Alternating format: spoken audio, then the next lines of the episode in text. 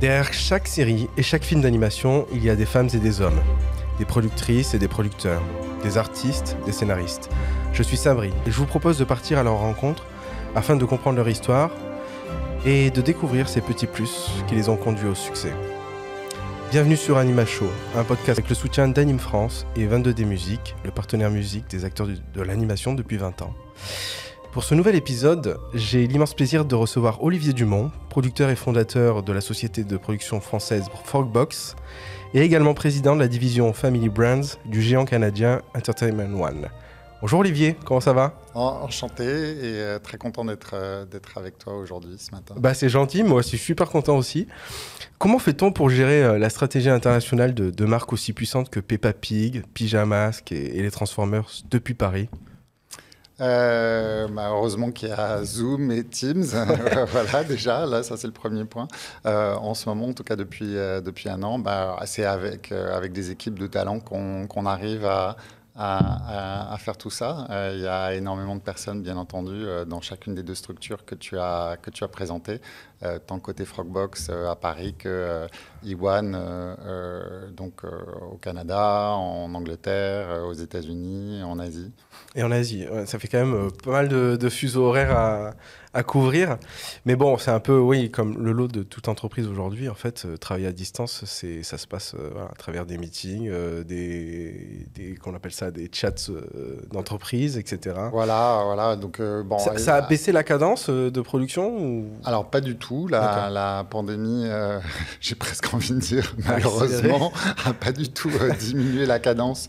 Euh, chez nous. Donc, euh, c'était une grosse année l'année 2020, euh, puisque le groupe Iwan a été racheté par le groupe Hasbro. Donc, il a fallu faire l'intégration au sein de, ce groupe tout ça de manière virtuelle, sans, sans, se rencontrer. on s'était rencontrés quand même à, un petit peu en début d'année 2020, avant justement le début de la pandémie.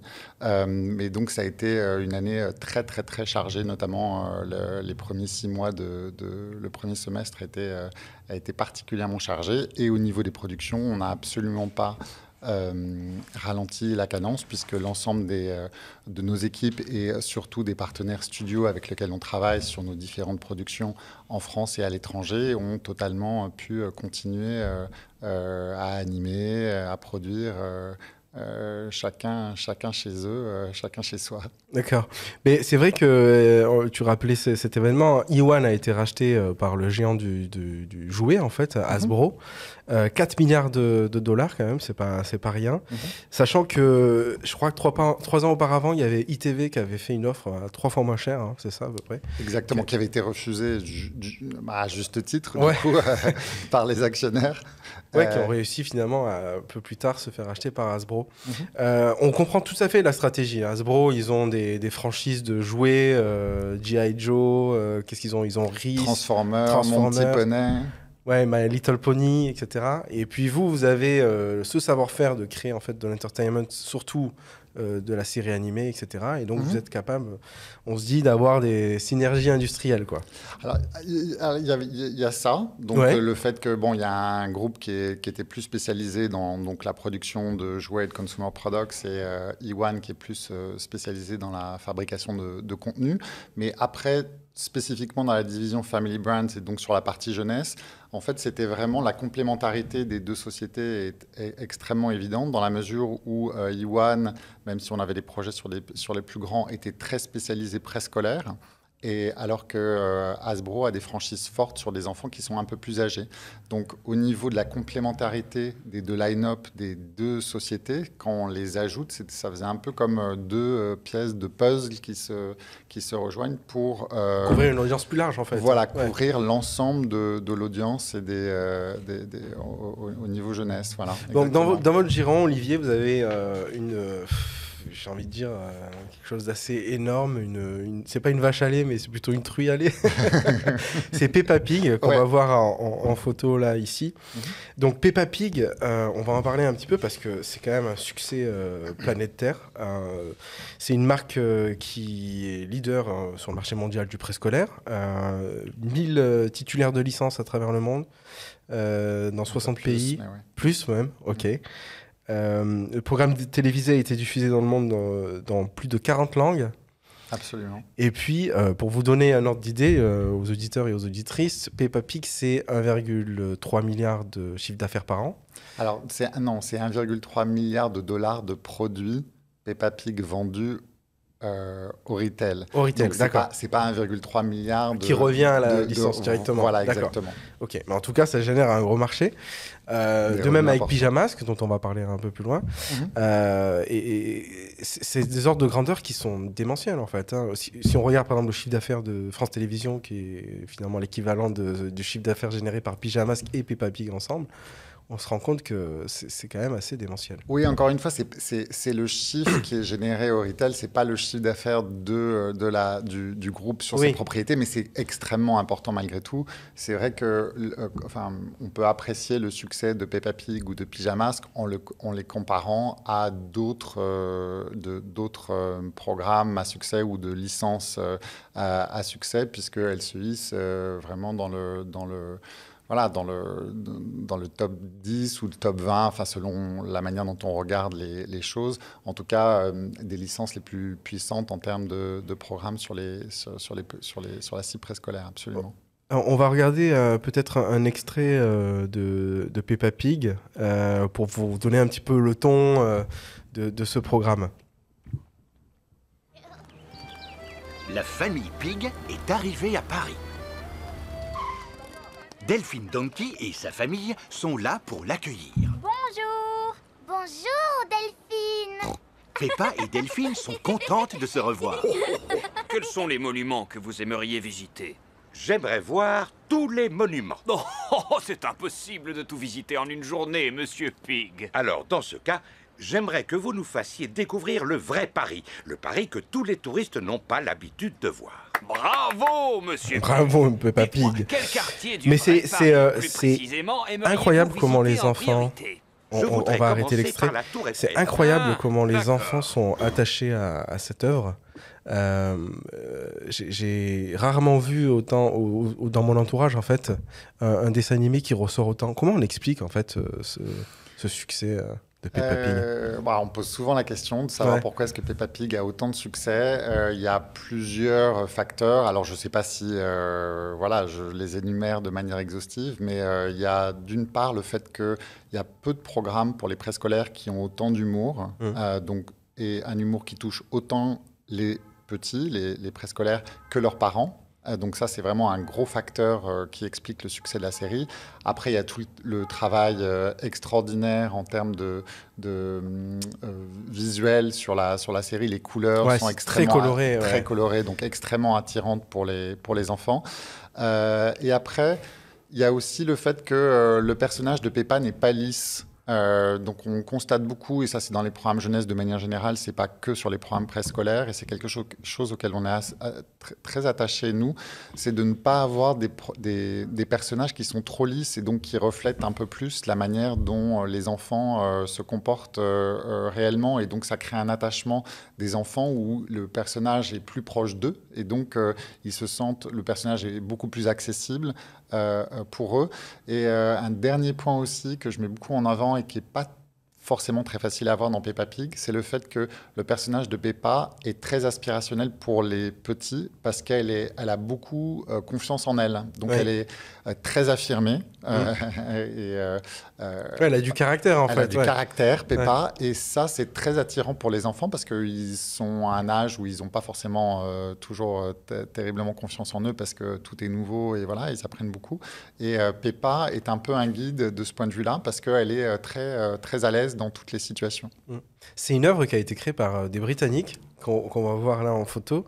Euh, Neville Hatsley, c'est ça, et Mark euh, Baker. Exactement. Ça, c'est les premiers drafts, les premiers dessins. les premiers dessins. voilà, donc ça, c'est Mark et, Donc, en fait, on, ressent un petit peu ce humour très britannique à l'intérieur de, de, la narration de, Peppa Pig. Mhm. Et ça a quand même remporté, en 2005, c'était quelques années, mais le British Academy Award.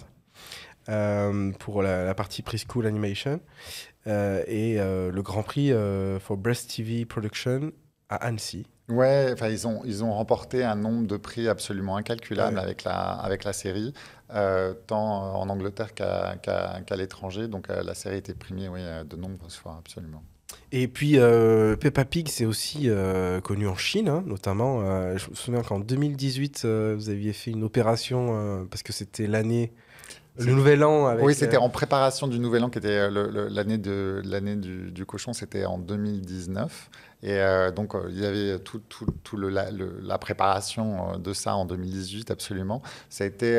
On a une photo, je crois d'ailleurs. Oui, en fait, enfin, Peppa était, avait beaucoup de succès avant le, le, le, enfin, le Nouvel An chinois et l'année du cochon n'est pas lié du tout au, succès de, de, Peppa. Peppa a eu beaucoup de succès en Chine assez rapidement, en fait. et donc, le euh, ça démontre à quel point en fait le programme est universel dans la mesure où euh, dans chaque territoire, pour peu que les enfants y aient accès, euh, à chaque fois, le programme a, pris de l'ampleur. Alors, ça dépend du territoire, mais c'était systématique. En fait, il n'y a pas un seul territoire au monde dans lequel PEPA a été lancé a été euh, diffusé avec une case de diffusion qui était euh, suffisamment importante, puisque bon, si les enfants ne le voient pas, bah, bah ça ne peut pas avoir de succès. Mais à partir du moment où on était dans, dans la bonne case de diffusion, systématiquement, euh, Peppa a eu du succès dans ce territoire-là. Il n'y a mm. pas un territoire dans le monde dans lequel ce n'est pas le cas. Donc là, c'est aussi dans une parade aux États-Unis, notamment. Voilà, c'est vraiment une icône maintenant. Hein. Peppa Pig, c'est rentré dans la culture populaire, quoi, en fait. Il y a une chose dont, je voulais parler par rapport à, Peppa Pig, euh, c'est ce, ce dont vous venez juste de parler, c'est la programmation. Je crois que dans les débuts, ça n'avait pas vraiment euh, trouvé son public hein, au début, euh, Peppa Pig sur la programmation, parce qu'il diffusait un épisode uniquement, c'est ça? En début de... Exactement, c'est un, un, peu ça. Donc quand je suis arrivé chez, chez Iwan, donc je n'ai absolument pas participé à la production de, de, de, la série, et donc euh, je ne prends absolument aucun crédit pour, pour, ça. Mais en revanche, je me suis beaucoup intéressé au succès que le programme, et notamment en licence, remportait d'ores et déjà en Angleterre, et de comprendre quels étaient les facteurs de ce succès succès. Euh, et, donc de regarder comment la série était programmée, notamment le fait qu'il y avait plusieurs épisodes qui étaient diffusés les uns derrière les autres. Alors que dans la plupart des territoires, donc la série avait été plutôt bien vendue en télé par euh, l'équipe euh, précédente, mais dans aucun des territoires, le programme ne remportait de succès en licence. Et donc en fait, euh, je me suis attelé à. Bah, alors, par moment, c'était pas forcément sur le bon diffuseur, donc c'était de le retirer de ce diffuseur-là pour le confier à un diffuseur qui avait des cases de mmh. diffusion qui étaient plus exposées. Mais surtout, c'était de convaincre les diffuseurs de programmer des épisodes les uns derrière les autres. Et ça avait un, petit effet euh, popcorn, en fait, où quand on commence à en, consommer, on, crée cette, euh, cette dynamique-là après, le, les audiences augmentaient de manière euh, exponentielle. Donc, euh, exponentielle, pardon. Et donc, euh, on est, il est tôt le matin. Hein, je voilà, tout le monde. il, est tôt ce matin. D'ailleurs, ce matin, ce matin j'ai enregistré mon, mon, fils parce qu'il regarde Peppa Pig. Il, il, a deux ans et demi, un peu moins d'ailleurs. Euh, et c'est fou comment euh, il a Peppa Pig a détrôné tous les autres, euh, les autres dessins animés. Et c'est, c'est. Donc je me suis dit tiens c'est marrant je vais parler de Peppa Pig ce matin alors que je suis et il, les, il les regarde en chaîne exactement justement comme vous venez l'indiquer. Il oui, regarde les programmes, les, les, les, les histoires sont courtes, voilà, et hop, c'est l'intérêt de, de l'enfant est renouvelé sans arrêt par, par l'enchaînement de ces épisodes, absolument. Voilà, donc euh, si Aldric, le réalisateur de cette émission, veut passer euh, euh, Harry qui, dit, qui parle, ça, c'est qui ça? C'est qui? Papa Pig. Peppa Pig. bon, en tout cas, il y a une ouverture de, parc qui est prévue en 2022, c'est ça, en Floride? C'est ça. Donc, absolument. Il y en a un qui existe d'ores et déjà à, Londres. Et il y avait un parc, enfin, qui était un peu plus petit, qui, qui, avait été ouvert aussi à Shanghai. Et il va y avoir euh, un nouveau parc, euh, effectivement, aux En Floride, entre Tampa et, euh, et, en fait, comme Orlando. Et Orlando, exactement, exactement. Au même endroit où il y a Legoland. Et absolument. Ouais, bah, quand on pourra à nouveau voyager. En fait, de, voilà. Ouais, quand on pourra à nouveau voyager, on sera content d'aller visiter ce parc. Mais en attendant, euh, le parc anglais est vraiment sympa, génial. Ah ouais, ouais, ça vaut vraiment la peine. C'est dans le sud-est, euh, le sud-ouest de Londres. Et, euh, et c'est vraiment, vraiment, vraiment, vraiment. Il y a des attractions spécifiques à l'univers de Peppa. Ah c'est vraiment un parc d'attractions entièrement dédié à Peppa, qui est, qui est, adossé à un autre parc, mais c'est les, personnes prennent un billet uniquement pour aller au parc Peppa. Quoi. C'est pas, c'est pas quelques attractions d'un parc qui est plus grand, c'est un parc totalement dédié. Absolument, avec de nombreuses attractions. Enfin, il y en a, je sais pas, 10, 12, je ne me rends pas compte, hum. mais il y a beaucoup. Ok. Donc Olivier, vous avez à la fois la casquette de, directeur hein, de, la partie euh, Family et, Kids euh, chez euh, Iwan, le mhm. géant canadien, mais vous avez aussi une, casquette de producteur, puisque vous avez votre société Frogbox qui crée des programmes de jeunesse. Absolument. dont un programme qui cartonne, et puis un autre qui arrive aussi qui commence à prendre de la valeur. Mhm. Le premier chez Pyjamasque. Donc Pyjamasque, on va voir euh, une image ici. Euh, c'est quoi l'histoire de Pyjamasque Il me semble qu'il y a un auteur aussi. Hein, donc il y a Pyjamasque, c'est euh, une série de livres créés par un auteur qui s'appelle Romuald. Enfin, il, signe ses livres sous, sous Romuald et son nom complet c'est Romuald Raciopo. Mmh. les livres sont édités par Gallimard. je crois qu'on a une, une, cover de livres là. À Et donc il y avait, il y avait je crois à l'époque trois livres qui étaient d'ores et déjà, déjà sortis quand euh, on a optionné les livres hein, euh, pour en faire une série d'animation, donc avec la, avec la société Frogbox. Et euh, je dis toujours, c'est ça a été la décision la plus rapide que j'ai jamais prise. En fait, j'ai même pas vu le livre. Euh, l'histoire de, de, cette option, c'est que euh, à l'époque, il y avait une autre série. C'est peut-être un peu délicat d'en donner le nom, mais il y avait une autre série qui avait, euh, qui avait traité cette thématique du, des super-héros pour les petits. Et ça m'avait.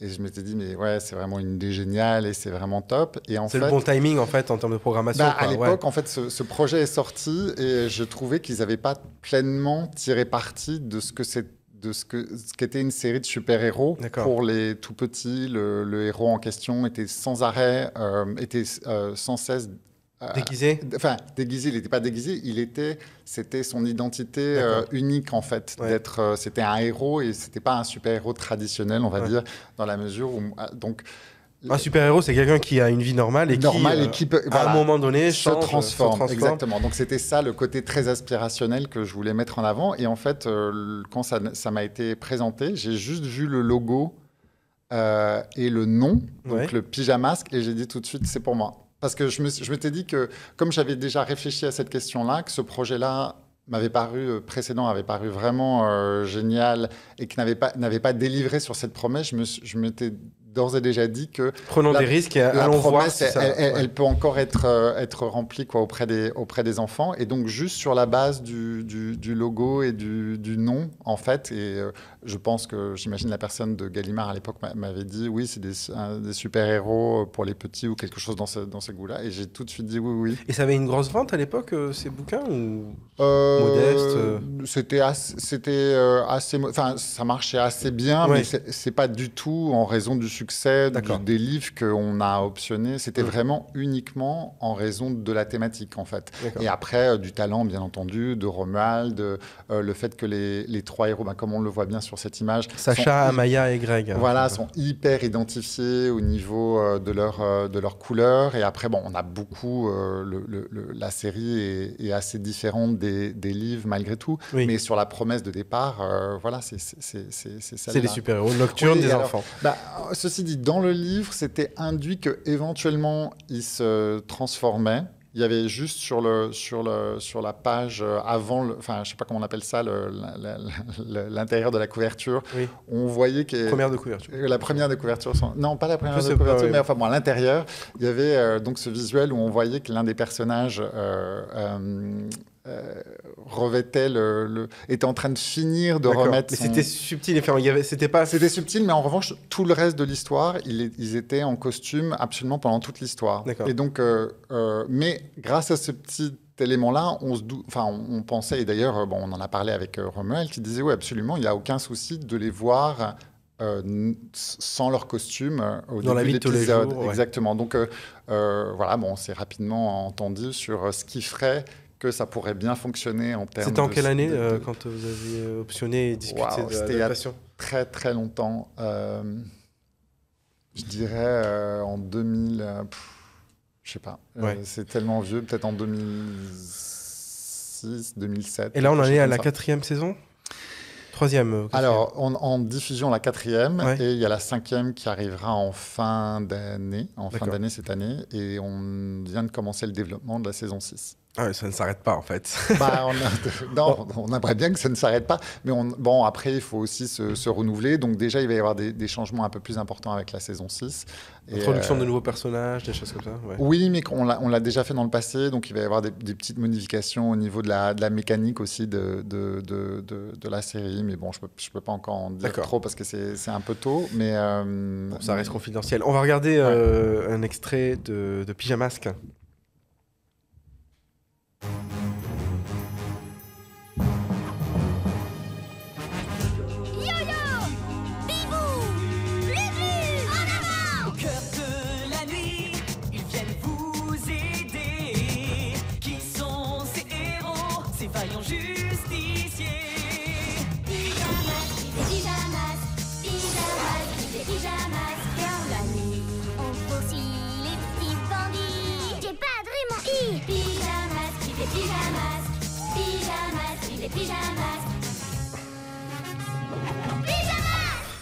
Pareil, hein, Pyjamasque, c'est euh, des chiffres d'affaires euh, hallucinants en termes de merchandising, euh, licensing. Il y a de tout en fait, hein, des habits, des, je sais pas, des partenariats avec des dentifrices pour enfants. Enfin, il y a vraiment de tout. C'est une marque en fait. On gère une marque à ce stade-là. Absolument. Et d'ailleurs, il y a une question que je me pose, c'est comment on articule la création d'une série, en tout cas des saisons à venir, et euh, ses relations avec euh, ses partenaires, et typiquement les, fabricants, les, géants du, du, jouet, en fait, hein, mhm. qui, euh, eux, ont des, des, contraintes de production, parce que avant de, de, mettre un jouet sur les, les, rayons dans un magasin, il y a quand même la partie du design de ce jouet. on doit réfléchir à tous les, les, éléments de sécurité. Puis ensuite, il faut partir sur les lignes de production. Il faut, il y a tout cet agenda en fait qui est propre à leur métier. Et vous, vous avez votre agenda qui est propre à votre métier de producteur, qui est de, créer une série. comment on articule les deux en fait? Bah, La gestion de marque, en fait, une grande partie du métier de ce métier-là, euh, donc euh, côté Iwan, c'est euh, vraiment la planification donc la gestion des timings, qui est donc différente entre la fabrication d'une série et la fabrication de jouets et de produits dérivés, mais notamment de jouets qui, puisqu'ils sont on implique, nous, les fabricants de jouets, dans le développement, alors parfois des séries, ce n'était pas le cas sur les pyjamas, mais bien entendu, après, sur le développement de nouvelles saisons. Et donc, il faut euh, apprendre de ce qui s'est passé sur la précédente saison et euh, commencer le développement d'une nouvelle en intégrant des paramètres euh, aussi. Rectifier en fait. C'est pas rectifier, mais c'est l'itération. Diversifier, renouveler, élargir le, champ d'action de la, de, de, la marque et donc en travaillant avec l'équipe des licences de manière générale, parce que eux, ils ont le, le, le, feedback avec, tous les licenciés, mais avec le fabricant de jouets également de, sur chacune de, des séries euh, sur lesquelles nous, nous travaillons. Euh, et donc, on intègre un certain nombre de paramètres dans le, côté, euh, dans, dans, la série. Mais c'est en fait c'est un jeu de paramètres et, et, la, et, la, manière de le gérer, c'est-à-dire que l'équipe de la marque en fait fait toujours le, le, le, lien. Donc le fabricant de jouets donne ses commentaires, ses, ses desiderata, on va dire, à l'équipe de la marque. Et l'équipe de la marque euh, euh, a les rapports avec l'équipe éditoriale qui travaille sur la série. Donc l'équipe éditoriale n'est jamais en contact direct avec le fabricant de jouets ou avec euh, des personnes qui n'ont que des considérations commerciales. Donc ça passe toujours par la marque qui doit vérifier que ben, ça rentre bien dans les paramètres qu'elles estiment être ceux de l'identité de la marque. Mmh. Et après, il y a une discussion bah, qui est assez euh, saine et intéressante avec, euh, avec l'équipe créative. Très souvent, en fait, les meilleures propositions commerciales euh, sont... il y a un twist qui est donné au niveau éditorial pour le rendre plus intéressant et pour faire que ça soit justifié d'un point de vue éditorial d'avoir bah, un, nouveau, un nouveau véhicule, un nouvel accessoire. Enfin, voilà. Oui, et ça, ce, twist, il est apporté par le, votre client, euh, enfin votre licencié Non, c'est euh, soit le produit. Bah, dans le cas des pyjamas, c'est euh, Beth Garner qui est la productrice éditoriale de la série, qui travaille donc avec le réalisateur Christian, Christian voilà exactement, et avec le directeur d'écriture Simon Nicholson. Et ensemble, en fait, ils regardent comment au mieux traduire d'un point de vue éditorial un certain nombre de, de, recommandations ou de demandes faites d'un point de vue commercial. Donc c'est c'est un, voilà, un jeu de va-et-vient, c'est hyper collaboratif mais ça passe toujours par le truchement de, voilà, de, de la, du gestionnaire de la marque qui euh, peut éliminer un certain nombre de, de, propositions commerciales qui ne rentrent pas du tout dans Son métier, c'est de dire non, en fait, euh, plus souvent. Pas de non, de, trier, effectivement, de, trier et de ne garder que ce qui semble être additif et intéressant pour, pour la marque. Et après, d'en parler avec euh, l'équipe éditoriale, parce que peut, le gestionnaire de marque peut très bien trouver que c'est une bonne idée.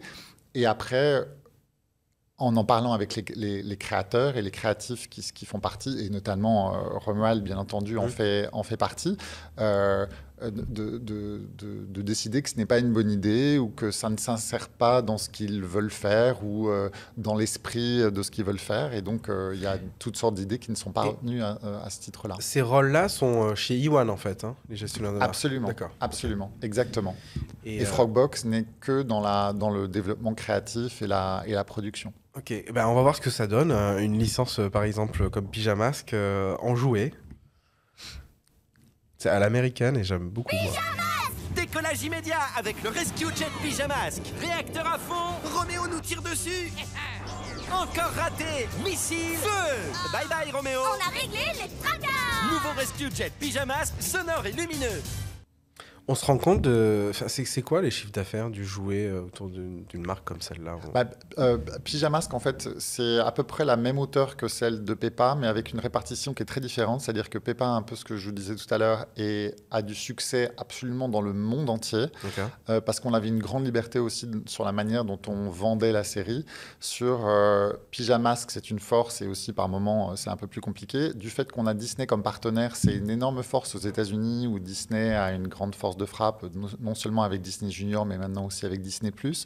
Mais euh, ils, n'ont pas le même succès sur tous les territoires internationaux. Et donc, je vais pas vous. donc, euh, le succès de Pyjamasque est lié au succès finalement de Disney et à sa pénétration dans l'audience Non, en fait, ce que je voulais dire, pardon, c'était que Pyjamasque a beaucoup de succès aux États-Unis beaucoup plus que Peppa Pig aux États-Unis. Ah, mais en revanche, à l'international, c'est très inégal selon les territoires et ça dépend beaucoup de l'exposition et donc euh, de, euh, de l'exposition de la série, soit sur Disney et ou sur d'autres chaînes euh. Et maintenant, plateforme VOD. Donc, c'est c'est pas aussi. disons que Peppa a beaucoup de succès dans beaucoup de territoires et euh, le succès de, Pyjama, de Pyjamas qui est euh, plus axé sur un certain nombre de territoires, dont la France, l'Angleterre, les, États-Unis, euh, l'Italie à un moment donné, l'Espagne. Et il a un peu moins de succès en Asie, par exemple, et notamment en, en Chine. D'accord. Où Peppa est très fort. Et euh, donc, en, en, termes de chiffre d'affaires, on, peut avoir une idée de la. Bah, le, le, on, ne communique jamais sur le chiffre d'affaires, notamment Iwan étant une société cotée en bourse. Donc, euh, il y a des données qui sont publiques, mais qui ne sont, pas, qui sont pas identifiées comme ça. La seule chose sur laquelle on a communiqué, c'est sur le fait que, euh, en termes de, de, de de retail sales, donc de produits, le, chiffre d'affaires généré par les, la vente de produits dérivés. Donc, ce n'est pas le chiffre d'affaires d'Iwan, encore une fois, c'est le montant, euh, les, montants payés par les consommateurs au retail. On est au, euh, euh, c'est plus d'un milliard de dollars chaque année. Ok, impressionnant. côté, côté audience, en fait, je me posais cette question.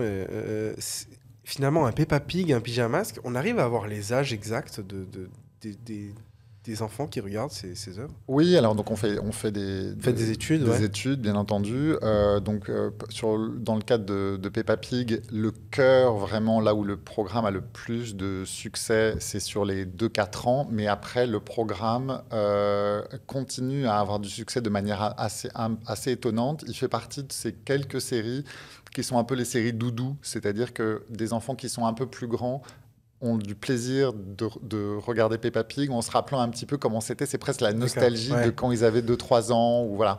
Programme euh, de doux, voilà, tout à fait. Voilà, donc euh, euh, il y avait des programmes comme ça. On était toujours surpris à, l'époque de voir qu'ils faisaient des audiences sur les 4-10 alors qu'ils étaient vraiment très petits. je, pense notamment à la Tortue Nelvana sur TF1, c'était hallucinant.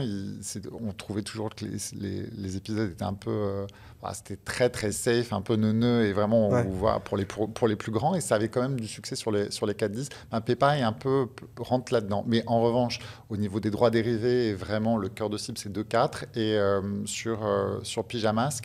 Euh, on, on, est sur une cible qui est, qui est plus large, donc c'est normalement le cœur de cible c'est 3-5 ans, mais pareil, ça a beaucoup de succès aussi sur les 6 ans et sur les 7 ans en, en, audience et dans le processus éditorial et, créatif, vous faites des screening tests, euh, donc des, moments où vous, exposez des, brides d'épisodes à des enfants ou à des, parents pour tester, avoir leur retour, un peu comme du marketing en fait. Hein. Alors, euh, enfin, on l'a, on l'a pas fait euh, pendant le processus de, production de la série. On va sans doute davantage le faire aujourd'hui, notamment sur les, sur les, sur les premiers épisodes de nos, de nos nouvelles séries.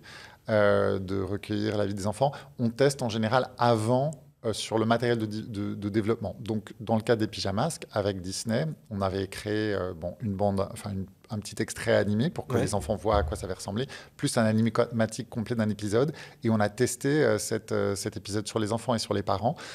Et c'était particulièrement intéressant sur Pyjamas parce qu'on avait très peur de la réaction des parents au moment où on a testé, où on leur a proposé le, cette animatique. Et, et en fait, les parents ont adoré le projet et on a eu une réaction totalement inverse de celle qu'on attendait, parce qu'il y avait des enjeux, il y avait des, des, des, gentils et des méchants, ce qui n'est ce qui est pas, ce qui est pas toujours évident dans un programme préscolaire. Voilà, c'est rare. Et en fait, les parents nous ont dit alors on adore ce que vous faites parce que enfin il va y avoir des histoires avec des super héros que mes enfants mes petits peuvent regarder, alors qu'avant, ils étaient très attirés par Spider-Man, mais ils ne pouvaient pas regarder les contenus qui sont trop violents ou trop, trop, âgés pour eux. Voilà, exactement.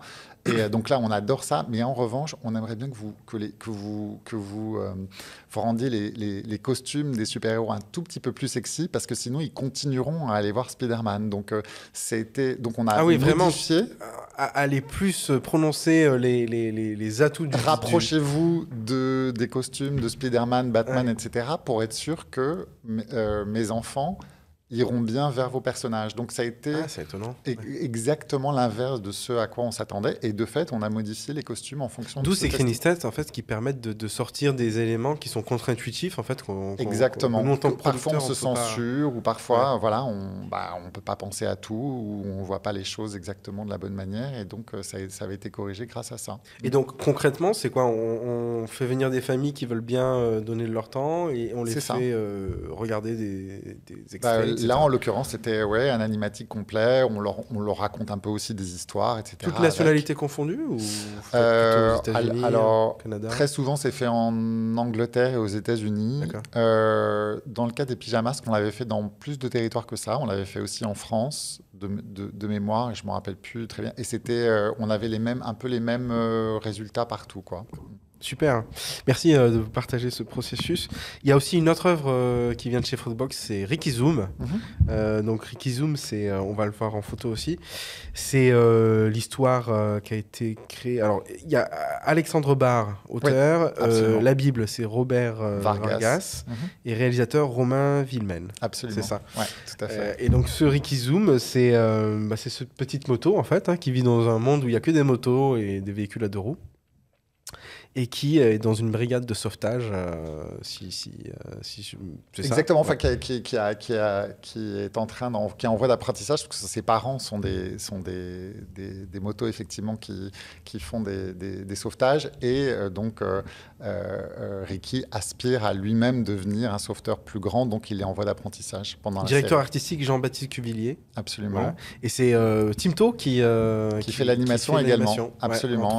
Ouais, une très belle collaboration euh, sur, euh, sur Pyjamas qui s'est poursuivie après avec, euh, avec Ricky Zoom mm. et qui est en train de se poursuivre encore une fois. Et on a annoncé la semaine dernière qu'on partait en production sur une nouvelle série.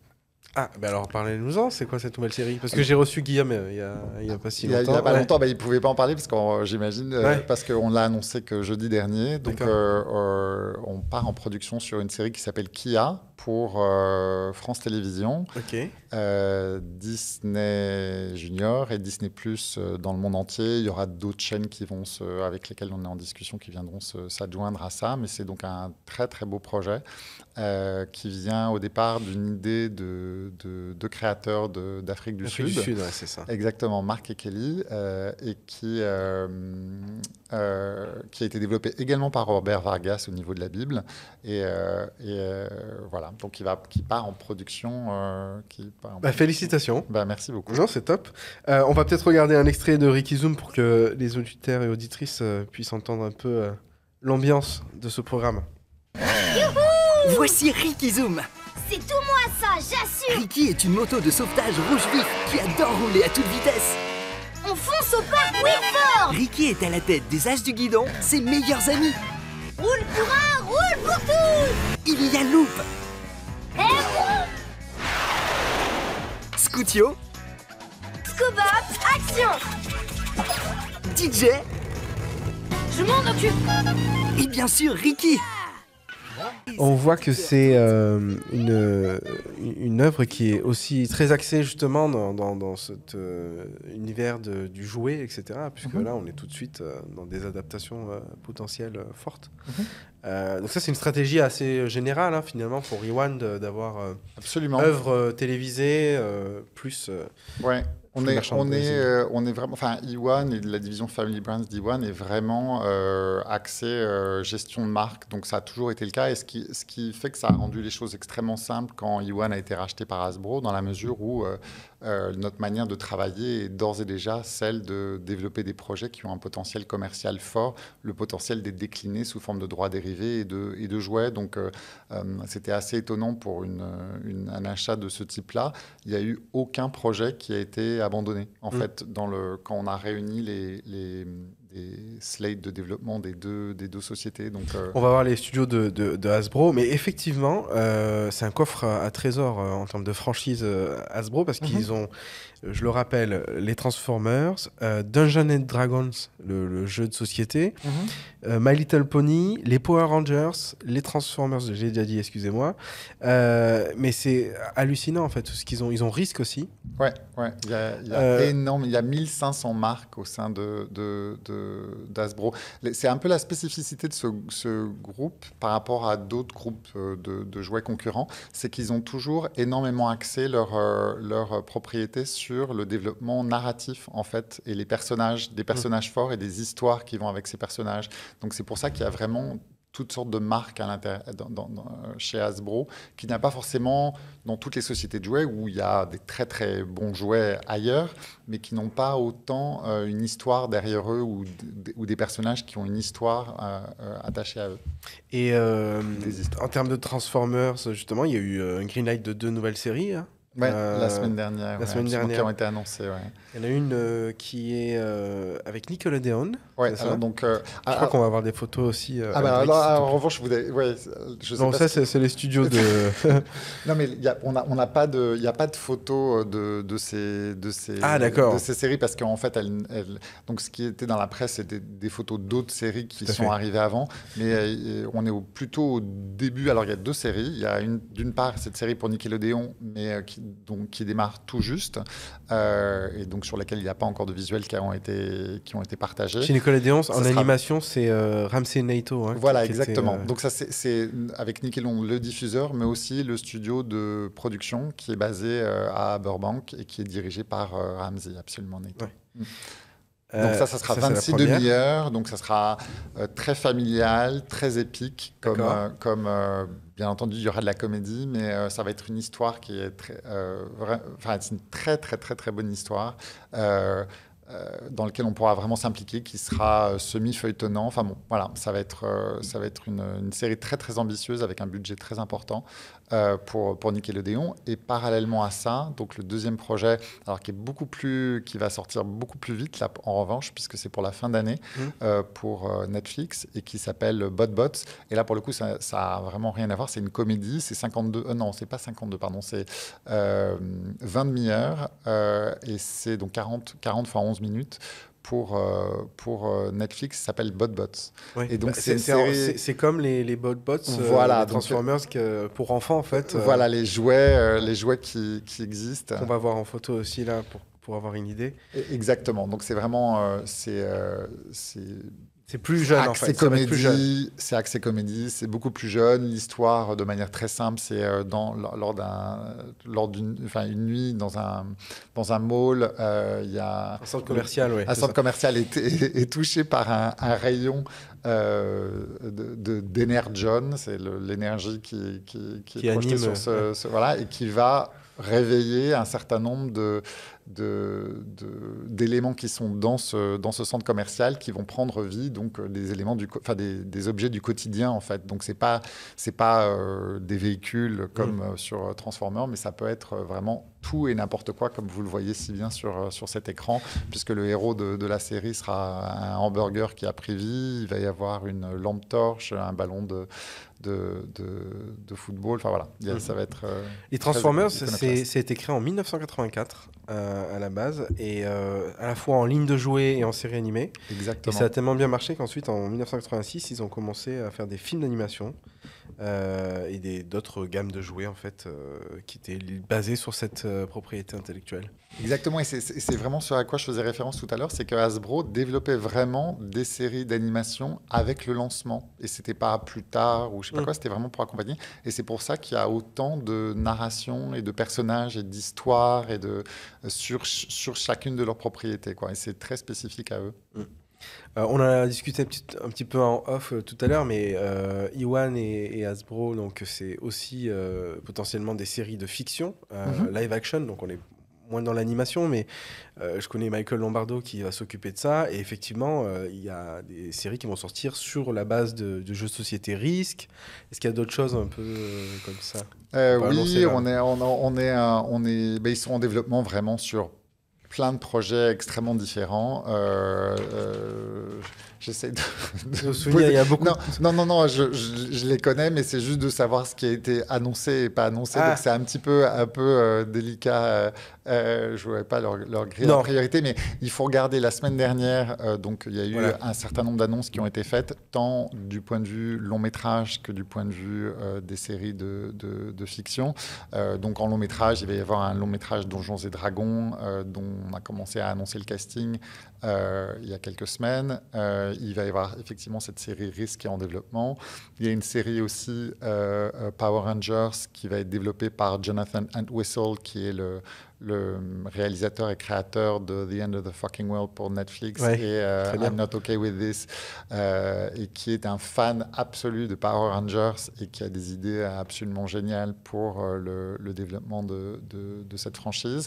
Donc il y a beaucoup, beaucoup de choses en cours. Et euh, ce que je, je disais tout à l'heure, c'est qu'il y a énormément de séries aussi dans le domaine de, euh, euh, des jeux télévisés qui vont être basés sur un certain nombre de, de franchises d'Hasbro. Bon, tout ça n'est pas en développement dans ma Ouais. division, mais dans celle, dans la division film et télé. Ouais, je, Et, je pense que ça valait le coup de, de le mentionner Ouais, pour voir un peu l'ampleur de, de- cette, oui, et cette puis, société. pour, et puis pour, pour comprendre du coup l'intérêt que Hasbro avait pour Iwan, c'était pas uniquement pour les quelques marques préscolaires que- qui étaient au sein de Family Brands, mais pour, ces- pour l'ensemble des capacités de production et, euh, et- de distribution de contenu euh, de l'ensemble du groupe. Et ça, c'est- tout le monde n'a pas forcément vu ça et disait ah bah, la partie film et télé. Je dis mais non, la partie film et télé, c'est euh, ça, ça a une importance euh, cruciale pour pour Hasbro parce que énormément de ces marques, il faut bien comprendre qu'elles sont euh, très souvent adressées à un public qui n'est pas spécifiquement jeunesse, qui a peut-être vocation plus tard à se dé- développer aussi en jeunesse, mais c'est le cas de Donjons,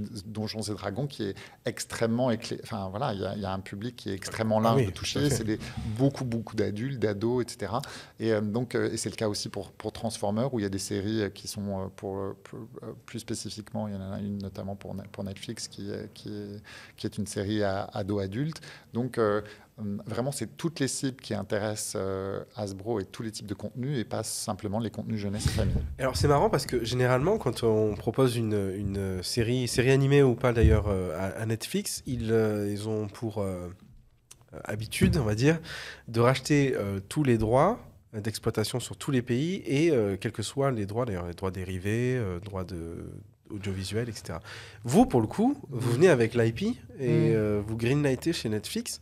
Donc c'est assez... euh, ça sort un petit peu de, de- de- des Euh, règles...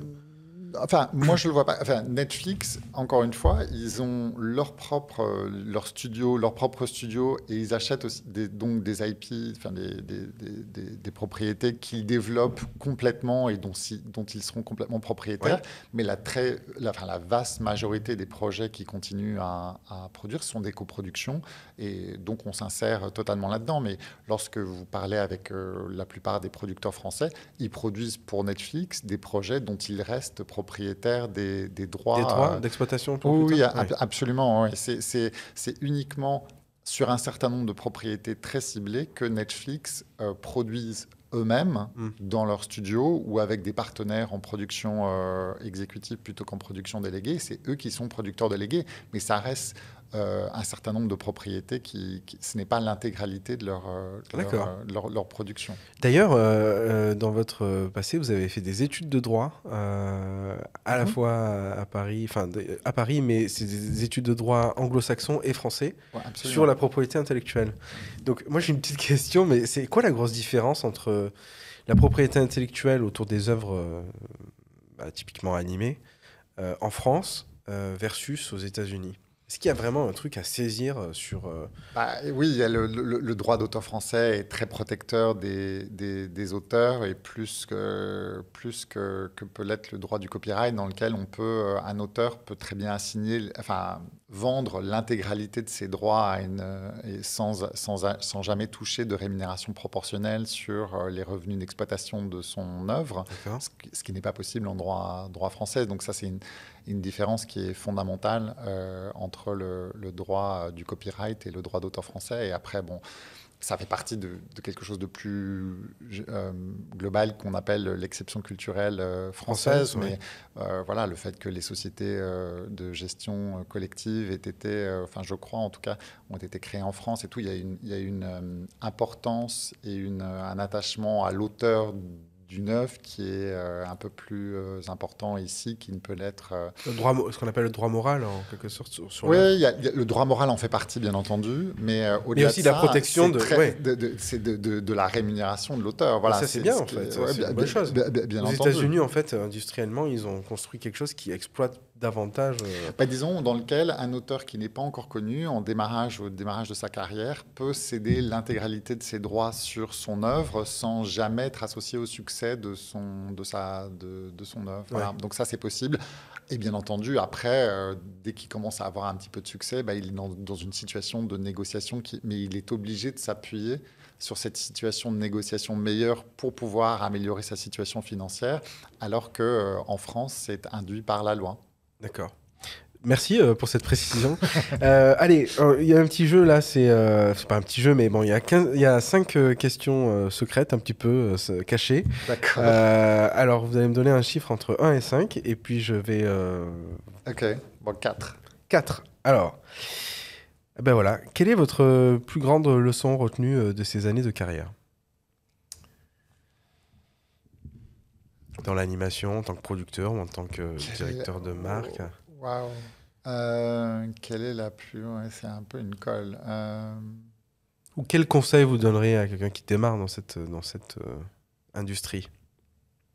Côté créatif ou, euh, ou production d'ailleurs, qu'importe.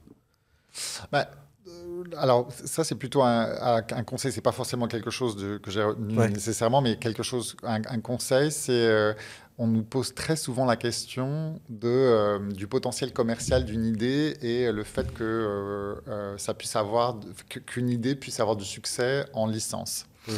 Et ce que je dis euh, à toute personne qui vient avec son projet en disant mais si regardez c'est un petit animal et donc forcément ça peut avoir Plaire, de- ça, peut, ouais. enfin, ça peut avoir du succès en licence et je dis oui ça peut faire une peluche mais quand vous regardez euh, un succès commercial en licence, c'est être décliné sous forme de produits dérivés au-delà de simplement un, un- un objet. Et donc j'encourage beaucoup euh, les auteurs ou les producteurs qui viennent nous voir et qui sont intéressés de, de- de développer des projets qui ont un potentiel euh, licence important et Oui. pas juste une peluche, d'aller euh, chez un fabricant, enfin chez un, un, magasin, en fait, magasin de jouets, ouais. pour se rendre compte en fait la, que dans chacun des genres et chacune des cibles, il y a cinq peut-être propriétés. Enfin, il y en a très très peu. Et donc, avoir du succès ou développer un projet avec ça en tête, c'est essayer d'être parmi les cinq ou six. Mmh dans ce genre ou dans cette cible, etc. Parce que ça permet de vraiment bien... D'alimenter sa, sa, propre... De vraiment comprendre ce qui, ce qui est, ce qui est attendu. Euh, euh, voilà. Et après, de comprendre aussi que 99,9% des projets n'ont pas vocation à... Et c'est très bien comme ça. Il n'y a, y a aucun problème. C'est, c'est, mais c'est juste d'être conscient de ce que ça veut dire d'avoir du succès en licence et, ce qu'il faut faire ou euh, les critères que doivent satisfaire les projets pour y arriver. Mmh.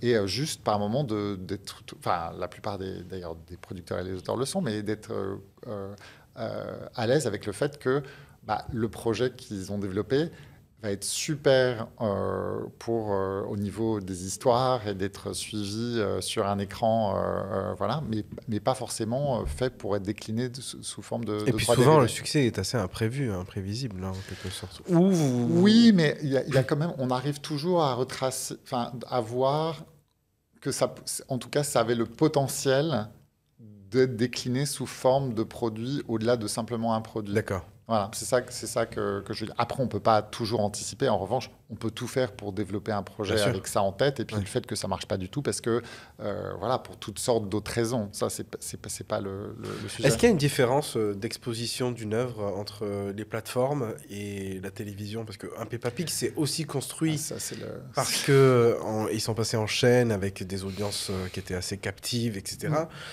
Aujourd'hui, si demain un programme est lancé sur Netflix, comment on peut s'assurer qu'il va trouver aussi euh, la même exposition auprès de ce public plus particulièrement Puisque, voilà, après, il y a une chose complexe, c'est que euh, la consommation des programmes a changé aussi. Les gens euh, sont plutôt à choisir les programmes qu'ils veulent regarder que euh, finalement euh, subir une programmation, quelque sorte. Excusez-moi pour le mot subir. Non, non mais, c'est ça. Ouais, euh, donc, est-ce que est-ce qu'on va avoir à l'avenir des, des, hits comme Peppa Pig ou est-ce que c'est terminé parce qu'on va de plus en plus vers le streaming et donc ça sera des marchés de niche? Bah, c'est la question du moment, la, la, plus grosse question à l'heure actuelle pour des sociétés comme nous qui développons des projets qui ont des vocations commerciales importantes au-delà de la diffusion sur les écrans c'est euh, l'exposition des séries et d'arriver à une masse critique en termes d'exposition qui permet de déclencher en fait euh, la construction d'un programme de licence. Donc euh, avec la diminution du pouvoir du linéaire qui a une puissance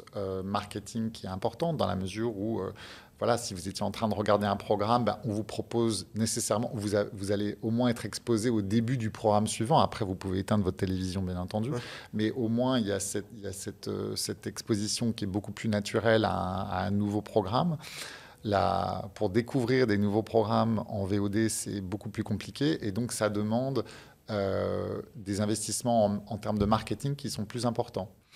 Donc, euh, il y a d'une part ça, donc euh, des investissements marketing, et après, sur les, notamment sur les préscolaires, c'est euh, le fait que d'essayer de convaincre l'ensemble de ses partenaires de partager les droits. C'est-à-dire, et PEPA est un très bon exemple de ça, c'est-à-dire que PEPA est très disponible en VOD, en free VOD, en SVOD, sur les chaînes linéaires, et tout le monde gagne. C'est-à-dire que la, la propriété fonctionne très, enfin la, la, la, série fonctionne très très bien sur l'ensemble de ces plateformes. Parce qu'en préscolaire, il y a cette force d'entraînement que plus euh, si le programme est bien, plus il est exposé, plus, plus, on est exposé, plus après le succès est, euh, euh, je sais pas comment, ubiquitous et, et, et sur, rebondit en fait. Euh, voilà, l'exposition qui est donnée fait que le, programme va avoir de plus en plus de succès parce qu'il est de plus en plus reconnu et voilà. Mm. il y a cette force d'entraînement là qui est très très forte sur le préscolaire et donc être euh, avoir raison tout seul, c'est un peu plus difficile aujourd'hui. Ça l'était avant, avec la force du, linéaire. Aujourd'hui, c'était un petit peu plus compliqué de, se développer euh, voilà, comme ça, euh, tout seul. Sur les plus grands, c'est beaucoup plus compliqué dans la mesure où, effectivement, le, les, les, plus grands n'ont pas forcément envie de revoir et re-revoir et re-revoir les mêmes épisodes de la même manière que les préscolaires. Et là, le, programme est, enfin, le problème est encore plus conséquent. et demande encore plus des investissements marketing. Alors après, c'est une question de, de, gestion de son budget parce que L'avantage des, streamers comme Netflix, euh, entre, autres, c'est qu'ils financent des parts, des parts en général qui sont plus importantes du programme. Donc le risque qui est pris est moins important. Et donc en théorie, ça permet de libérer des fonds pour, l'investir dans le, dans le marketing des, des propriétés. En tout cas, ça c'est, la, ça, c'est la théorie, mais on en est tous un peu là, puisque euh, les, les, Tout le monde se pose la question. Tout le monde se pose la question, essayer de, essayer de trouver des solutions euh, euh, selon la cible, justement, des streamers comme Netflix ou Amazon sont un peu plus ouverts aujourd'hui à partager ou en tout cas à trouver des stratégies de partage qui sont un peu plus intéressantes, mais c'est pas évident. Ok, bah merci euh, Olivier euh, de partager bah, cette vue en fait d'ensemble euh, sur l'industrie. on arrive déjà à la fin de notre, de notre podcast. J'espère que ça, ça, vous a plu. Oui, c'est passé très vite. Bah oui, c'est passé très vite. donc, bah, écoutez, je voulais vous remercier déjà d'avoir d'avoir échangé avec moi aujourd'hui, d'avoir accepté mon invitation. merci, merci aux auditeurs et aux auditrices de nous avoir écoutés et de nous témoigner votre soutien. Euh, n'hésitez pas à partager cet épisode à vos amis, à vos proches. Abonnez-vous au podcast, suivez-nous sur Instagram pour connaître les prochains invités. Et euh, voilà, écoutez, au revoir, à bientôt et encore merci. Merci à vous.